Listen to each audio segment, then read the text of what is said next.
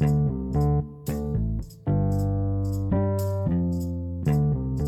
イデミーの石川さんに来てもらってます。で、今回、あの、アイデミーがコーポレートブランディングをあのリニューアルして、えーさらに飛躍していこうというタイミングに合わせて、えー企画としては、えー今、正社員50人ぐらいの規模で、えアイデミーは成長中なんですけれども、えその最初の10人、どういうメンバーをあの入ってきたかっていうところで、えーこれ M&A クラウドっていう会社で一回やったんですけども、好評だったので、えーこんなテーマでやりたいなというふうに思います。よろしくお願いします。はい。そうしましたら、石川さん、あのまず最初に、えー、アイデミーだったり、ご自身の自己紹介をしてもらえますか？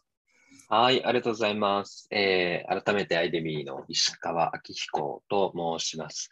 えーイニシャルがですね、明彦石川で AI となっている AI 人材ですと、えーいつも自己紹介してたりですね、えー子供の頃は歌舞伎子役でしたので、元歌舞伎役者ですなんて言ったりしてるんですけれども、最近あんまりあのリモートでこの刺さりがどれぐらいなのかというのが分からなくなってですね、滑る日々を過ごしているという、そんなあの形でいつも話してます。えー経歴としては、えっと、今、あ2021年現在で29歳にあのなりました。で、2014年、当時21歳の時に学生起業して、えーで、えアイデミーの前身となる会社を立ち上げました。で、最初の3年間はですね、21歳から24歳の時までは、ベンチャーキャピタルからも出資をしてもらわなくてですね、えーなんというかあ、自分でいろんな事業を立ち上げて、まあ、かっこよく言うと、UberEats の走りをやってたり、えーまあ、ポイントカードアプリ作ってたりというような形だったんですけれども、なかなかうまくいかず、大学に戻って、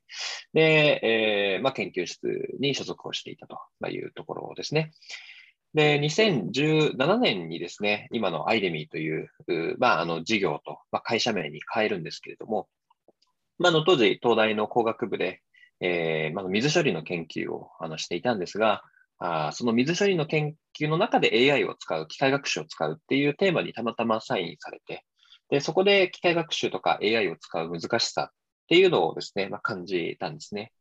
で、まあ、当時から AI っていろんな部門、あのいろんな事業領域で広がると言われてましたので、これはあのチャンスがあるんじゃないかいうところで、2017年に今のアイデミーという、まあ、の最近は DX 人材の育成に特化とか、リスキル、DX 時代に必要なリスキルを行いますと、まあ、いう、そんな紹介の仕方をしているんですけれども、まあ、当時はまずは AI 人材、AI エンジニアを育てようというところに、えー特化をして、えー事業を立ち上げたというところです。リスキルって何ですか？えっ、と、まあ、あの、社会人の方のおスキル転換ですね。はいはい。はい違。う、まあ、違うというか、新しいことをまあ学んでもらうみたいな。はい。新しいことを学んでもらって、まあ、T 型から Pi 型とか言われたりしすることもあるんですけれども、専門性をもう一つつけてもらうという、そういう意味合いですね。で、今は法人2000、はい。あ、そうです。ね。はい。で、2017年は B2C を軸にですね、あの、サービスを展開していて、まあ、その時に木下さんからも、あの、シードで投資をしていただきつつ、で、2019年からですね、あの、本格的に B2B のサービスというものが始まって、で、今、我々の会社の売上の7、8割はもう B2B になっておりますので、今はかなり B2B メインでサービスを展開あのしていて、まあ、さっき言ったようなこう社社内人材のリスキル、こういったものを応援したり、DX 人材を社内で活躍してもらうための、まあ、組織コンサルティングのようなこともあのさせていただいたりと、まあ、いうような形で、まあ、あの e ラーニングをですね、まあ、あのこう軸にしながら、こうまあ、その周辺領域、特に大企業向けのサービスっていうのをあの拡大させていると。まあ、そういう、あの、なんていうか、えー事業の流れになってます。はい。ありがとうございます。一応2017年に、あの、そのアイデミーとして、あの会社は14年からあったと思うんですけど、あの、一回始めて、で、17年に、そのアイデミーをあの AI の学習できるエンジニア向けの教育ツールみたいなものを提供して、で、まあ、これ個人的でしたよね。で、うんえーえーその時がシードラウンドで、フェーズがまあ3つあるということで、まあ、フェーズ1がその17年で、かつ個人向けにアイデミーをやりましたと。で、フェーズ2が、えーその、まあ、資金調達を1億ぐらい、あの、東大寺キャピタルさんとかからしたと思うんですけど、まあ、その後に、まあ、B2B に少しずつ転換して、19年ぐらいから、まあ、明確にこう、B2B を軸にしていこうということで、今売上の8割ぐらい、えーっていうふうに変化していった会社かなというふうに思うので、まあ、このフェーズごとにどういう人が入ってきたかっていうのを、今日はちょっと聞きたいかな。あと、まあ、事業、い人が入ってきたったら、まあ、その事業も転換しながらやってると思うんで、まあ、事業としてを聞きたいなというふうに思ってます。よろしくお願いします。はいはい、お願いします。でまずそのフェーズ1で、この、まあ、アイデミある意味こう構想開発フェーズで、えーやったときに、まあ、その僕が最初お会いお会いしたというか、改めてお会いしたときとかにその、まあ、AI の教育サービスですよみたいな話が、うんうんうん。これをまあやりたいっていうのは聞いたと思うんですけど、なんかここってその割とサービスも最初から、まあ、当たったというか、エンジニアの中ではうんうんうん。ったりしたと思うんですけど、結構なんか実際があったポイントとか、なんか何を見てこういう授業にまず決めたんでしたっ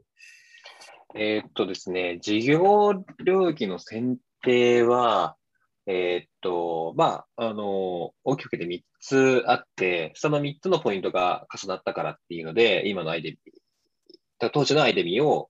やることになったんですね。で、1つ目が、やっぱりこの AI でいけと、あの、市場選定みたいな話ですね。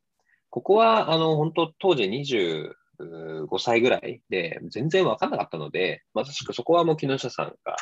まあ、AI だったら投資するよみたいなことを言ってくれたりだとか、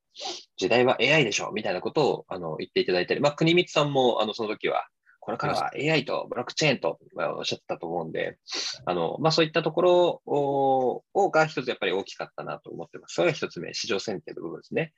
で、二つ目が、まあ、課題感の、まあ、こう、自分ごと化ができるっていうこと。まあ、それがさっきの研究室の経験。まあ、三つ目は自分の、こう、得意領域みたいなところ。まあ、AI って、やっぱちょっとこう、手が出しにくいようなイメージ、当時からあったんですけれども、まあ、あの、僕の周り、あの、大学の友達とかが、まあ、そういった専門、あの、を持ってる人もいましたし、まあ、自分の強みも活かせそうだなっていう、まあ、そういう、まあ、あの、優先の順順に、まあ、この1、2、3っていうところで選んだ感じですね。で、それでその、いわゆるシードラまあ、シード初回ラウンドみたいな、まあ、プレシードっていう方というかもしれないですけど、はいはいまあ、それこそ、はいえー1、2000万ぐらいの多分お金だったと思うんですよ、最初には。うんうんうんうんうんその時に、その、まずその、じゃあお金のめどもまあ一定は立ちましたと。うんで、その、じゃあ申請アイデミーで始めた時の、あのうん。うん集めたなんかこう入ってきたメンバーとか、探したメンバーってのは、どんな人でどういう人が実際こう、まあ活躍したっていうところを触れてってうもらえますか、んうん。いや、本当にあの、2017年の4月からそのアイデミー始まったんですけれども、最初の3名っていうのは、あの、僕も当時そうだったんですが、大学を休学して、それでフルタイムでやろうと、まあ、あの、意気込んでいただいたようなメンバーですね、えーが多かったです。で、今でも、あの、続けてもらってるメンバーとして森山という、まあ、の、リードエンジニア的なポジションで、今は、あの、やってくれてるメンバーいるんですけれども、まあ、森山も当時大学院に在籍していて、えーサークルの僕の後輩ですね、一個下の後輩なんですが、で、えーあの、大学1年生のところ時からもうずっとこう知り合い、だった中で、まあ、もうたまたま、あの、なんというか、東大の中で、えーばったりですね、すれ違って、久しぶりみたいな会話の中から、まず最初はバイトしないっていうところから入ってもらって、せっかくだし1年間休学して、えーフルタイムでやってみようよ、まあ、いうような打診をしたところ、まあ、結構正直悩んでたんですけれども、まあ、それは面白そうだというので休学してくれたというのが、最初のこう森山がジョインしてくれた背景ですね。森山君がまあ一人目ってことでいいんですかね、メンバーの。そうです。森山が一人目です。ちなみにこのこの時に構想を話して森山君はその面白いと最初から言ってくれたんですか？うーん、どうでしたかね。あの、面白いねとは言ってくれましたし、あの、楽しそうだねっていうなんかところは共感してくれました。でも正直、まあ、僕も含めて本当にこれが当たるのかみたいのは、まあ、疑心暗鬼だったあのかなっていうのは、あの、そういうところはやっぱりあって、まあでもそこはやっぱ作ってみないとわかんないんで、はいで、1年間やれば、プロダクトもローンチできるし、反応も見れるし、ビジネスがグロスできそうかどうかっていうのはわかるんで、まあ、あの、1年、こう留学して、あの、見るように、こう、休学しないかと、まあ、いうようなところでですね、あの、こう、共感してもらった、あの、記憶がありますね。なるほどですね。なんか森山さんだったり、その当時のメンバーっていうのは何を求めたってのはありますか、まあ、そういう休学してっていうステータスも一つある。だコミットメントって感じなんですかね？うん、そうですね。当時、僕たちが求めててたことは、僕が求めてたことはなん、そうですね、もうコミットメントっていうところと、あとは、あの、そうですね、ものづくりするためのエンジニアとか、あとは、あの、e ラーニングのサービスが始まる前に AI の家庭教師的な、その、なんというか、プロトタイプ、プロトタイプのプロトタイプみたいなものを我々実はローンチをしていて、まあそうしたなんか営業に似たような活動とか、まあ結構こう、特に AI って、あの、当時はプレスリリースをあの打てば、勝手にどんどん広がって、勉強会を開けば、なんかこう、特にあの広報してないんだけれども、なんか何十人、何百人と参加者が集まるみたいな、かなり注目度が高かった時なんですね。なので、結構こう、打ち手の数と、えっと、その、まあ、売上も含めたこう事業グロースの可能性みたいなところって結構比例しそうだなと思っていて。なので、いかにこう、いち早く打ち手をなんか、あの、たくさん打てるのかっていうところを、あの、重視してたんですね。でそのために当然人でも必要になってくるので、まあ、そうした大学とか、あと高専を休学したメンバーもいましたが、っていうメンバーが最初5、6名ですね、実は、あの、集あのてくれて、そこで、まあ、いろんな、こう、打ち手っていうのを検証できたっていうのはすごく大きかったですね。この、あとはローンチまでに、まあ、あの他にもキーマンになった人が誰がいるかとか、あとは、ローンチしてのその、まあ、所感とかっていうのが、なんかどういう当時、あのまあ、メンバーだったり、石川さん自身は感じたんですか、うんうん、えっ、ー、と、まずものすごく良かったですね。あの、今のアイデミーっていうサービスが出たのは2017年の12月で、あの、そのタイミングから、なんでしょうね。特に広報しなくても、毎日毎日ユーザーが100人はあの伸びていたんですね。それはあの過去のサービスには全くなかった反応でした。で、実はアイデミっていうそのこうサービスが出来上がる前に、プロトタイプのプロトタイプとして家庭教師プランっていうのを2017年の9月にローンチしたんですね。それはあの2ヶ月間、まあ、あの AI の教材、それは教材っていうのは本とかですね、市販の本とかっていうものを送って、で、2ヶ月、当初は5万で、えー、いろいろこう教えますよっていうようなサービスを作って、でも Slackでなんかビデオチャットできたり、えー、 Slackでテキストチャットで相談できたり、 Zoomでビデオチャットできますよっていうサービスだったんですけれども、それもプロプレスリリースを打ったら、すぐに5名からお申し込みいただいて、すぐ満席になったんですね。で、あ、これで一応売上げ何十万は確保できたみたいな。なんかそういうなんか感覚っていうのは、過去のさ先ほど申し上げた弁当のサービスとか、ポイントカードのサービスとかでは全く感じられなかったので、まあ、こう AI っていうのが特にこう注目度が加速度的に変化のあった時、まあ、だったからこそできた技かもしれませんが、そのあたりの感触はもう本当に群を抜いてよかったですね。でこのローンチしてからも反響がまあ結構あって、で次の資金調達にまあ行ったと思うんですけど、この時って何が評価されたとか、はい、その時にこう、まあ、事業戦略を多分洗練させたと思うんですけど、フェーズ2進むにあたってっていうのは何を考えて、なんでその資金調達がまあできたとか、まあ、して、瞬間になんかこう、どう切り替えていこうとしたっていうところはいかがですか？あ、はいはいはい。なるほど。そうですね。2018年にそのプレシリーズ A のような形で9000万円ほどあの資金調達できたんですけれども、まあ、その時のその我々の事業で描いてた姿は、AI 人材の不足 AI 人材っていう部分に対して、えー、なんでしょう、課題解決しますっていうような、あの、事業領域、事業モデルを描いてたんですね。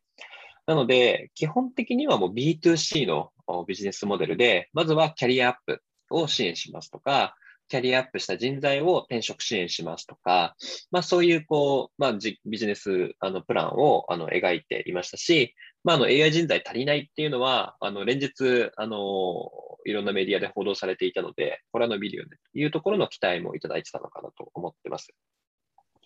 で、B2B 向けっていうのも2018年、あの、ローンチして1年後に徐々に始めてはいたんですけれども、まあ、例えば当時の売り上げっていうところでいくと、全然、えー、1割以下ですし、まあ、B2C でも全然伸びるんじゃないっていうような、そういう、うなんだろうな、仮説が僕の中にもあのありましたので、どちらかというとこう B2C しっかり伸ばしていこうよっていうこう期待ですよね、が大きかったなと思います。フェーズ1の、その、が、えー、2017年。で、はいはいフェーズ2018年、その4月に資金調達をした、まあ、タイミングから、あの、その、少しずつこう会社の雰囲気をまあ変えていったり、まあ、事業自体の軸も変えていったと思うんですけど、まあ、まず、その、いわゆるこう、初期アイデミがローンチして、えー結構こういい感じだったと思うんですが、うん何が、その、資金調達前後だったりで、事業軸としてこう考えていった感じになる。うんうんうん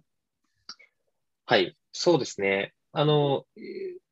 そのフェーズ2の部分っていうのが2018年の4月頃から始まってきて、で、あの、プレシリーズ A という形で9000万円ほど、あの、資金調達できたのもあるので、まあ、本格的にこれはチームをこう作っていこうっていうので、えー採用に向けてギアが変わったのが2018年ですね、えだったかなと思っています。で、今までは、まあそういった休学をあのして、えーなんだろう、チームに入っていただいたような、まあ、あの僕のこう後輩の森山さんとか、あ他にも今は起業している大駅さんとか山崎さんとか、まあ、そういったメンバーでチーム作ってたんですけれども、まあのこう本格的に採用しようというようなところです。で、例えば、その時に入ってくれたのが、あの、山下っていう、あの、東大出身で、あの、同世代だった、まあ、経理のメンバーだったり、角っていう子も、あの、彼も東大出身で同世代のエンジニアだったんですけれども、あの、っていうメンバーが、えーまあ、の、こう、いわゆるこう、休学とか、あの、なんというか、大学と二足のわらじではなくて、アイデミーにジョインをしてくれて、ものすごく、まあ、あの、責任感を感じましたし、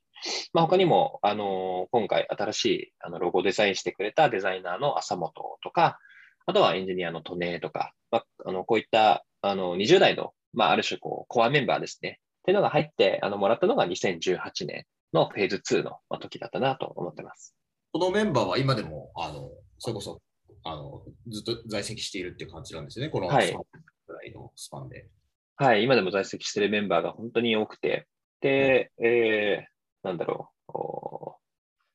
結構まあそうですね、2018年の時はもう B2C のビジネスモデルで、今は B2B のビジネスモデルで、やっぱこういうこういろんな変遷があったんですけども、まあそういうなんかところもなんか楽しんで、えー、なんていうのかな、楽しんでくれたメンバーが多いですね。結構なんか、なんで昔と違うよねっていうのは、あの彼らと今話すと、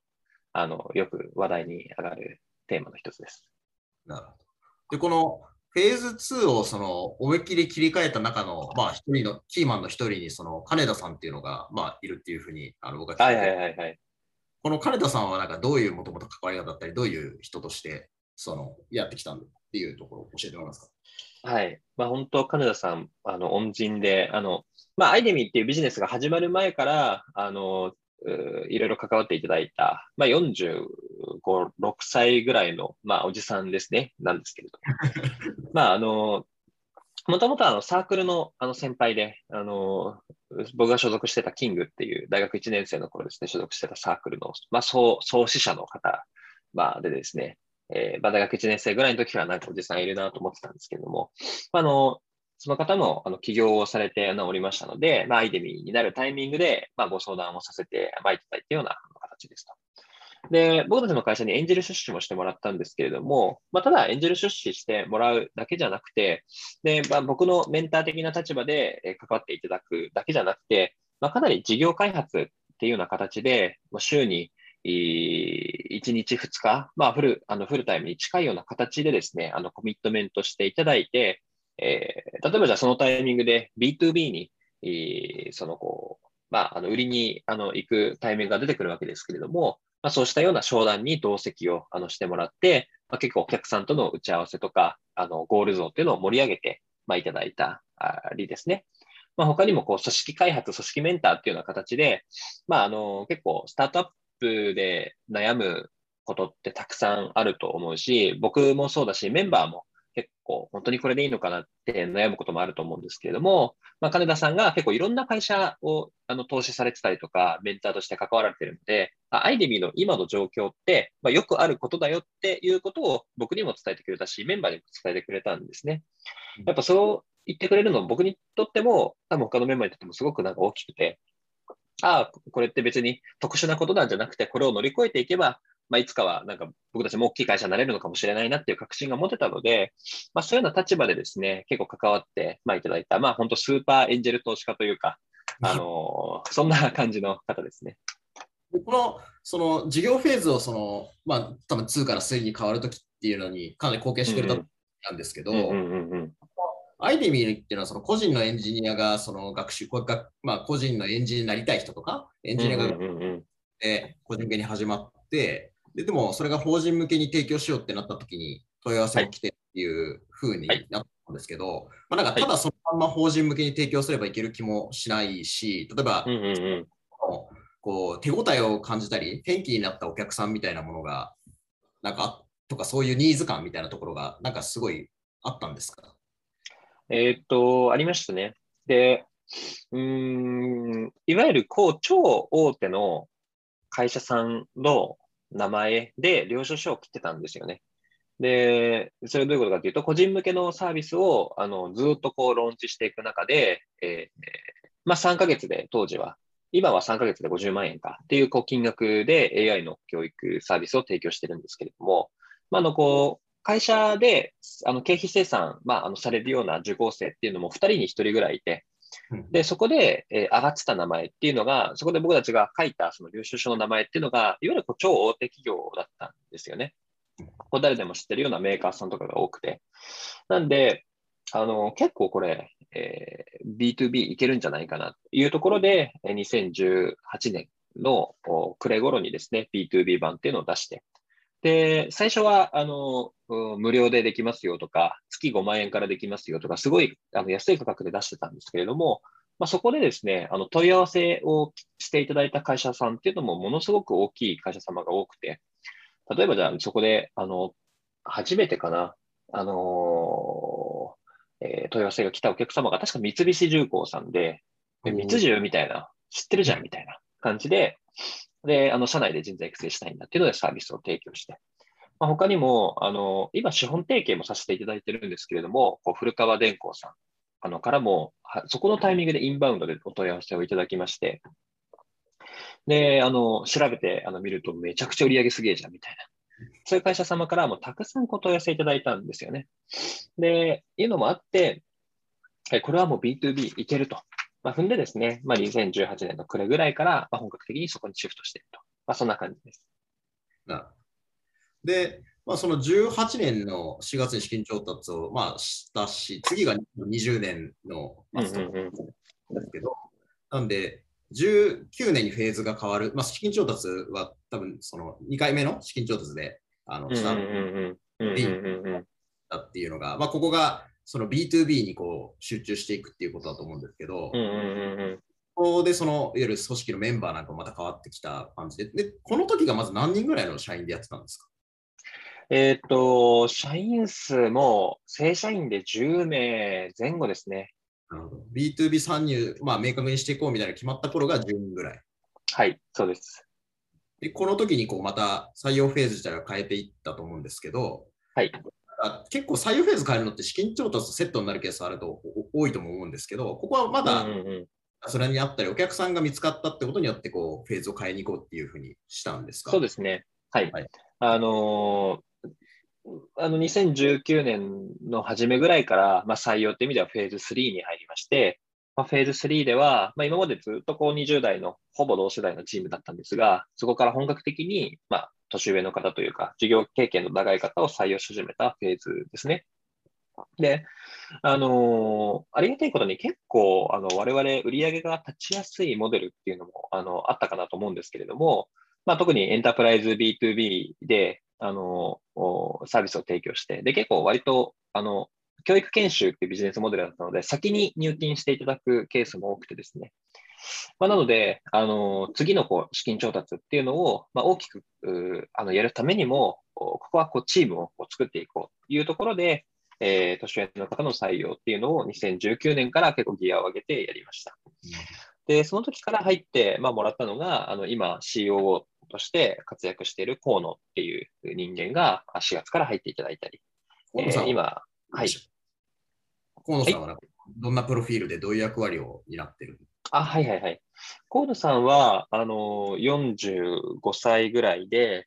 えー、もともと IBM にいらっしゃった方ですね。IBM の部長クラスだったと記憶してますが、で、IBM でもう十何年、えー、キャリアを続けてまいるような方です。で、あの、本、あの、すごく有名な本も書かれていて、99%の人がやってた1%の仕事のコツ。それを100万部売れてたみたいな。それはまあ、あの、まあ、本人は結構、まあ、たまたまのとこもあるよとおっしゃってましたけれども、まあ、そういう、こう、結構、あの、縦横無尽な活躍もしてましたし、あとはグロービスで、あの、講師もされてましたので、まあ、結構教育の熱もあの強いっていうところ。で、まさしく、あの、B2B のサービスの展開に、あの、必要な、こう、プロフィールも持たれて、まあ、いるよねっていうのは、もう、あの、明らかだったので、あの、これはぜひ来てくださいというので、河野さんを、あの、を、えー、まず話して、で、まあ、とは言っても、やっぱり河野さん的にも、まあ、当時振り返ると、正直不安だったみたいな言ってて まあ、あの、元何十万人っていう30万人ぐらいあのいる、なんか従業員の会社から30人も満たない会社ですからね。で、あの、っていうのもあったので、最初は週3のハーフコミットっていうような形で、まあ、ご自身の個人の活動とアイデミーの活動とっていうところを半々ぐらいにして入って、まあ、いただいて、まあ、その後、アイデミーの比重っていうのを、まあ、今はもうあの9割、10割になってるんですけれども、いうような形で拡大していただいたんですが、あの、河野さんがまず入りました。河野さんの正社員数とかでいくと何番目ぐらいになるんですか？河野さんが10番目、ぴったり10番目ぐらいで、10人目、11人目ぐらいだったかなと思います。なるほどですね。で、その後、例えば、こう、木之内さんっていう、彼も35歳ぐらいで、もともとコンサルティングファームに前職ではいらっしゃった、まあ、方で、スタートアップに挑戦したいとおっしゃっていただいたので、ぜひぜひというので、5月に入っていただいて、で、えー、あとは CFO の伊藤さんですね。えー、彼も35歳ぐらいで、えー、あの前職は MA の仲介で、前々職は、え日系の、えっ、ー、と、証券会社の投資銀行部門に、まあ、いらっしゃったような方なんですけれども、まあ、そうしたあの方があのジョインしていただいて、いうような形で、かなり、なんでしょう、まあ、チームが大人になってきたっていうのが、フェーズ3の2019年ぐらいの時ですね。ちなみに、こういうなんかタイミングで、その、はい、割と、まあ、B2B に行くからだったりとか、そういうベテランを入れるっていうフェーズが、あの、うんうんうん、あると思うんですけど、なんか僕の目線で言うと、結構こういう時にを入れて、あの、まあ、変な人を入れてしまって失敗する会社もたくさん見てきたんですけれども、うんうんうんうん、意味はその、そういう意味では結構いい人に囲まれてる印象が僕はあるんで、うんうんうん、おそらく採用面談とかたくさんされてたと思うんですよね。うんうんうん、人をその見抜くポイントだったりとか、うんうんうん、気をつけていたこととかってありますか？ああ、なるほど。あの、いや、難しい質問ですね。いや、あの、っていうのも、結構採用の失敗めちゃくちゃあったし、あのー、すごくトラブルだらけではあったので、僕たちもある種成功、成功したというか、本当に今のアイデミを支えてるメンバーと同じぐらいっていうとちょっと言い過ぎですけれども、の多分数多くの採用の失敗が あの裏にはあるっていうような感じですね。でも、まあ結局そのこう今、あの、言ったようなメンバーとかっていうのは、例えばその最終面談で、あの、ベンチャーキャピタルの方も同席していただいて、例えばトラクトあのしてもらったっていうのをあのしていて、あとは、あの、ワンデイインターンみたいな形で、一日だけもう有給取ってもらって、アイデミーに、まあ、オフィスに座ってもらって、一緒にワークしたりディスカッションするっていうのをやってたり、あとは、ベンチャーキャピタル、あの、投資いただいた以外の、あの、株主の方にも、あの、を僕たちも紹介して、あ、いろんな会社、あの、見てるけれども、この会社こういうところが良くて、みたいな、こういうところは期待してるんだよっていうのを第三者の目線で語ってもらったりっていうのは、あの、選考とか、えー、最終面談の時とか、その内定受託前のそのこうアトラクトの期間で、あの、いろんなこうセッション、あの、我々も用意していて、まあ、そういうなんかところでですね、あの、アイデミーを気に入っていただいたのかなとあの思ってます。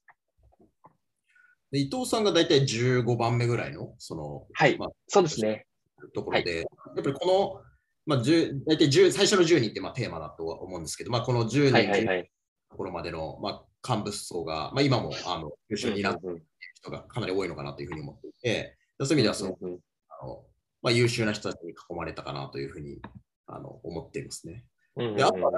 この例えば採用してきたこの順番とかで、特にこのフェーズ3に入ってくるあたりっていうのは、なんかどういう順番で人を採用するみたいなこととかについては考えてやったのか、まあ結果的にこういう順番で入ったとか、そのあたりはどうなんですか？うーん、そうですね。まあ、やっぱり、あの、事業成長をできる人材ってどういう人なんだろうなっていうのが、あの、一番優先順位としては高かったですね。こう、事業成長っていうのはもう分かりやすく売り上げをこうどう上げていくのかっていうこう視点で考えました。で、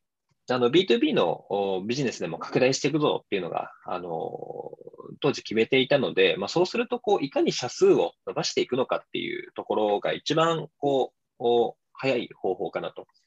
あの、思っていて、で、あの、当時から、で、今でもなんですけれども、アイデミーの B2B 向けのサービスって、エントリーで月額30万円、35万円、で、年間で300万、400万っていう、まあ、あの、あまり小さくないこう金額でサービスを提供していて、えー、いますので、まあ、単価をどう上げていくのかっていう議論もまたあのあるんですけれども、特に当時はもう e ラーニングっていうこの社数をこう増やしていくのか。最初、まあ、あの、いろんな問い合わせいただいてきましたけれども、ただ、例えば河野さんが入ってくるまでは、もう5社とか10社しかお客様いあのいらっしゃいませんので、それをこうどうやって、えー、30社、50社、100社にしていくのか、逆にそれができればすぐにえー、例えばじゃあ売上で、えー、数億目指せますよねっていうのがあの明らかだったので、まあ、そこの部分ですね、を一番ご重視をしました。これは河野さんは、その、週3コミットでって入ってると思うんですけど、なんかそういう最初から河野さんがその事業部のリーダーみたいな感じだったのか、ここはなんかいろいろこう、実際現場回してから、あの、こう変えていったとかはあるんですか？あの、一番最初は、あの、なんでしょうね。あのー、なんか野球でいうところのなんか外国人、外国人選手みたいな感じで入っていただきました。はい、なんで、まあ、超プロプレイヤーで、あの、なんていうか、もう、あの、商談の時はもう河野さんにも商談していただくと。で、河野さんに商談していただければ、もう、あの、そこは、あの、かなりもう信頼感のあるこう営業して、クロージングまで責任を持って、あの、やっていただきますので、まあ、そこの部分を河野さんに任せていたというような形ですね。で、いわゆるこのマネジメントとして、あの、今は COO という立場ですけれども、事業部長とかメンバーの組織をマネージする立場の役割を持ってもらったのは、あの、フルタイムでジョインをしてからで、まあ、やっぱり最初はこう週3、あの、ジョインっていうこともありましたので、週2.5ぐらい、週3ぐらいですね、ジョインというのはありましたので、まあ、そこのこう、まあ、切り出すような部分のこう業務っていうのをやってもらったっていう感じです。木内さんはなんかどんな感じの方なんですか？その木内はい。そうですね。木内さんは、まあ、あの、なんでしょう。あの、もともとコンサルティングファームにいらっしゃったということもありましたので、こう、提案書面とか、あとはお客様へのこうカスタマーサクセスっていうようなところを、もう相当あのクオリティ高くやっていただいているメンバーなんですね。なので、あの、今でもそうなんですけれども、まあ、ある種、河野さん中心に案件を取ってきた、あの、あの、お客様案件ですね、のカスタマーサクセスっていう部分を、あの、木内さんに担当して、あの、もらっていただいていて、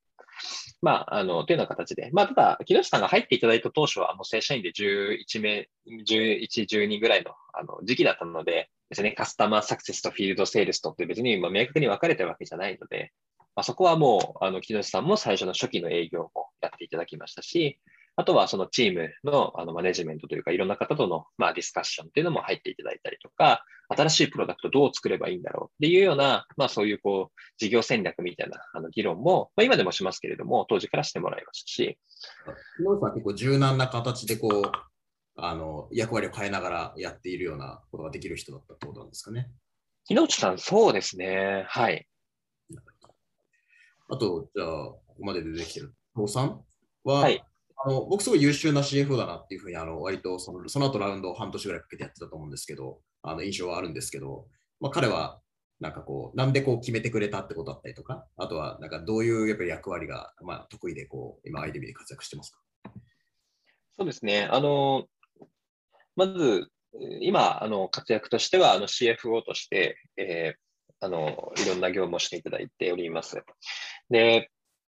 あの、CFO の業務っ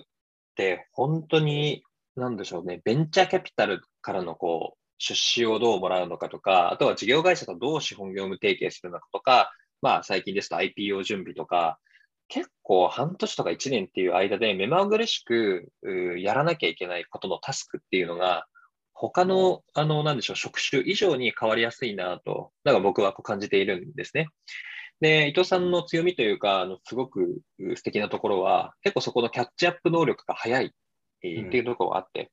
まあ、もちろんあの前職、前々職か、で、あの、IBD にいらっしゃったので、まあ、あの、どう、なんだろうな、投資家に向けて、えー、訴求するのがいいのかっていうようなところの知見ももちろんあるわけですけれども、ただ、あの、別に上あの未上場の会社にジョインあのされた経験は、あの過去、まあ、未上場の会社に経験あのジョインした経験はあるのか、あるんですけれども、上場準備の過程をあの一緒にした経験はなかったりとか、あとはベンチャーキャピタルからどう出資をもらうのかみたいなところは、まあ、未経験の状態、ある種未経験の状態でごジョインをしていただいて、まあ、いたというところはあるんですね。まあ、ただ、そのあたりも、まあ、僕とある種二人三脚で、結構こういろんなこう知識っていうのを素早くキャッチアップしていただいて、えー、まあ、あの、クロージングに向けた、あの、やり取りもそうですし、交渉もそうですし、資料、提案資料もそうですし、あの、作っていただいて、まあ、そうした、こう、なんでしょうね、えー、キャッチアップ能力の速さっていうところが、あの、すごく、伊藤さんの魅力だなと、思ってですね、あの、採用したというところもあります。あと、これ、あの、聞いてる人の中で、まあ、いい CFO とか CFO ポジションが欲しい人は多いと思うんで、なんかまあたくさん面接とかもされたと思うし、まあ、周りを向いてると思うんですけど、なんかこう、こういうことを意識したら、そういう人が口説けるんじゃないかっていう、なんかアイデアがあれば、もらえますか？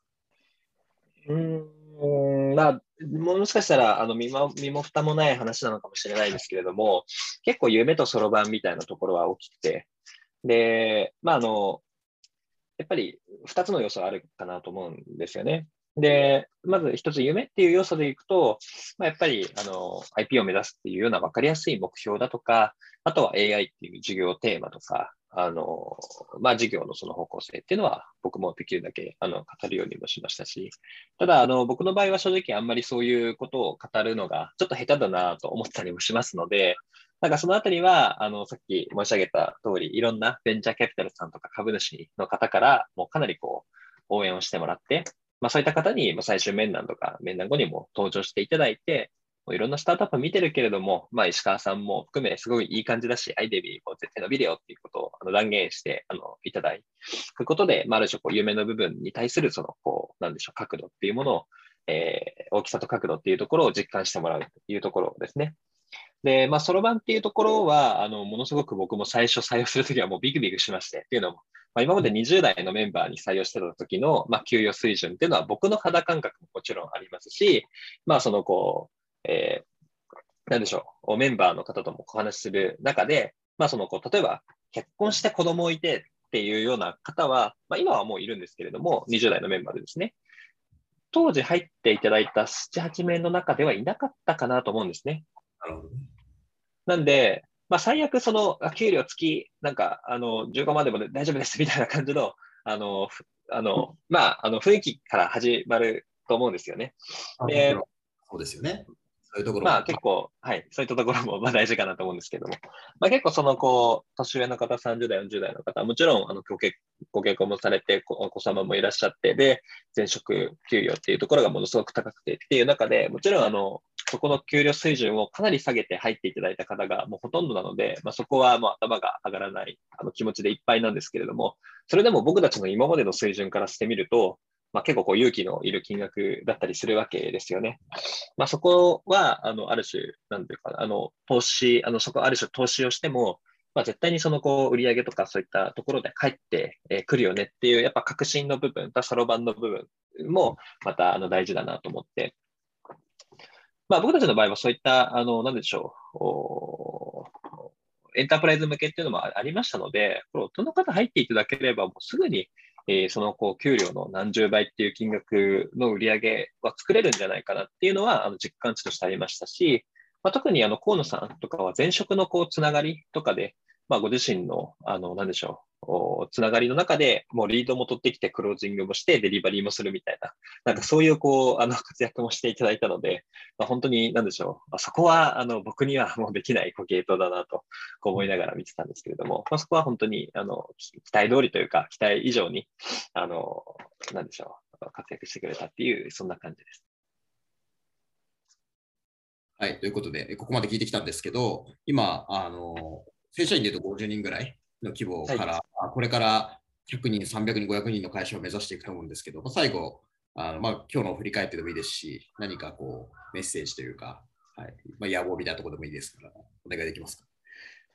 そうですね。やっぱり今日話して思ったのが、やっぱり起業したばっかりの時、えー、もう本当に僕一人じゃ何もできない、えー、かったんですけれども、そういう時に、例えばじゃあ休学して、こう人生をかけてあの入ってくれたメンバーっていうのに助けられましたし、えー、例えば2019年ぐらいから、じゃあ B2B のサービスをやろうとなってきたタイミングで、僕全然 B2B ビジネスの肝とか、あのどういうふうにアプローチするのか全然分かってなかったんですけれども、まあ、そういう時には、まあ、そういったこうプロフェッショナルの方入っていただいて、本当に助けられました。